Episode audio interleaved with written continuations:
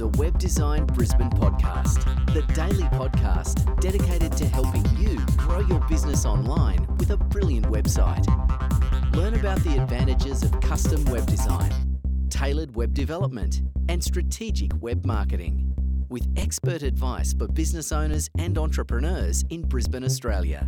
Join Brisbane locals Saul Edmonds and Gillian Smith from Roundhouse, the creative agency, as they chat about these topics and so much more. Are you ready to grow your business with a brilliant website? Let's get started. Hi, everybody, and welcome to the Web Design Brisbane podcast. This is episode number 23. And today's episode is entitled Responsive Website Design Brisbane. My name is Saul Edmonds, and as usual, I'm joined by the lovely Gillian Smith. Good morning, Saul. How are you going today? I'm great. How are you going? I'm fine. Fantastic. we are the co founders and creative directors of Roundhouse, the creative agency, a local business with a passion for helping our clients grow. Over to you, Jill. Okay, thanks, Saul. Well, today we'll ask the question what are the benefits of responsive website design for small business?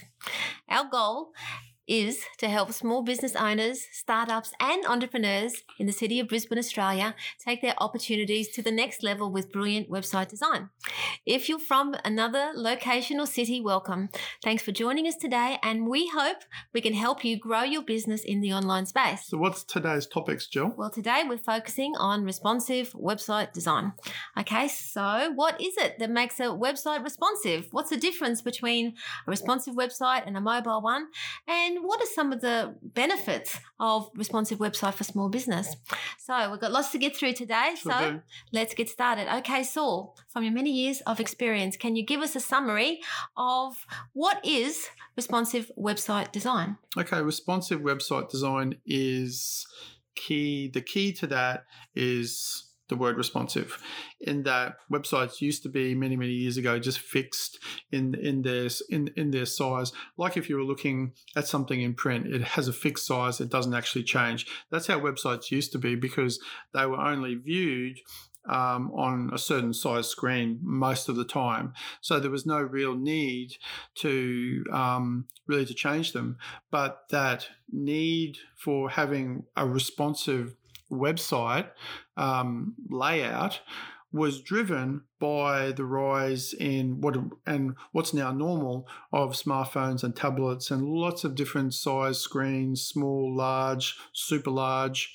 So having a, a, website layout that is able to change and reorder where things are, are actually laid out on the page either to make them more narrow or to sit underneath each other um, is now important because you you have to have a good experience across all devices. So, when it comes to website design, how difficult is it to resolve a website design when it has to be used across so many devices?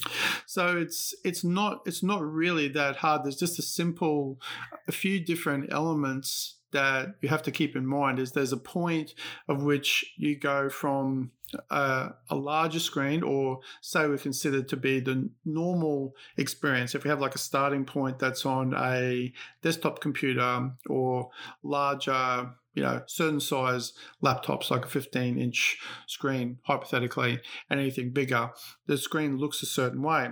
Anything, anything then smaller than that, once you get to a certain point, a certain size screen, that's the trigger to change that over to have a slightly modified look and so forth. And you can set those triggers to be wherever they need to be, but there's standard ones that really apply to certain um, devices. And then you just have to make sense of ordering your content in terms of, I guess, blocks of content so that easily able to be reordered and it still makes sense and looks good. Now, is a responsive website the same thing as a mobile website? No, it definitely isn't. A mobile website is more like what I guess most people consider to be an app. So it's a mobile specific experience. So there's generally not, you know, any um, scrolling or things that you would consider to be normal on a site. We all scroll a lot, so it's not like we don't, uh, we aren't used to scrolling, and we use our fingers more than we ever have to do things with on on on screens. But a um, mobile website would look and feel more specifically like the sort of experience we'd all be very used to in a an app that you would download from the iOS um, App Store from um, or from uh, Google Play. So, in terms of key tips uh, for small business owners who are getting started on their website, uh, they want it to be responsive. What are some key tips that they should include here to make sure their website delivers um, real value for money? Okay, so that's going to be, you know, that's that's really the job of the website designer, but it, it is influenced by the, the type of content too. So if you're going to have a responsive website, which all, all, all sites are anyway, generally, a general rule of thumb, not everything has to be super simple and oversimplified, but when you're organizing content, that is part of the reason responsive websites and the changing nature of how websites have to be viewed is, um, in my mind anyway, that's one of the primary reasons for a change in some of the design sensibility for a lot of websites becoming a little bit more minimal and a bit more which isn't it that makes sense which which isn't necessarily a bad thing because it makes more sense and it's easier to have things changing and still look okay. Mm. Um, if you have less elements at play. Yeah, if you've got less elements, it doesn't mean you have to have, you know, it has to be super zen and super stripped back and like empty. I mean, sometimes that looks great anyway,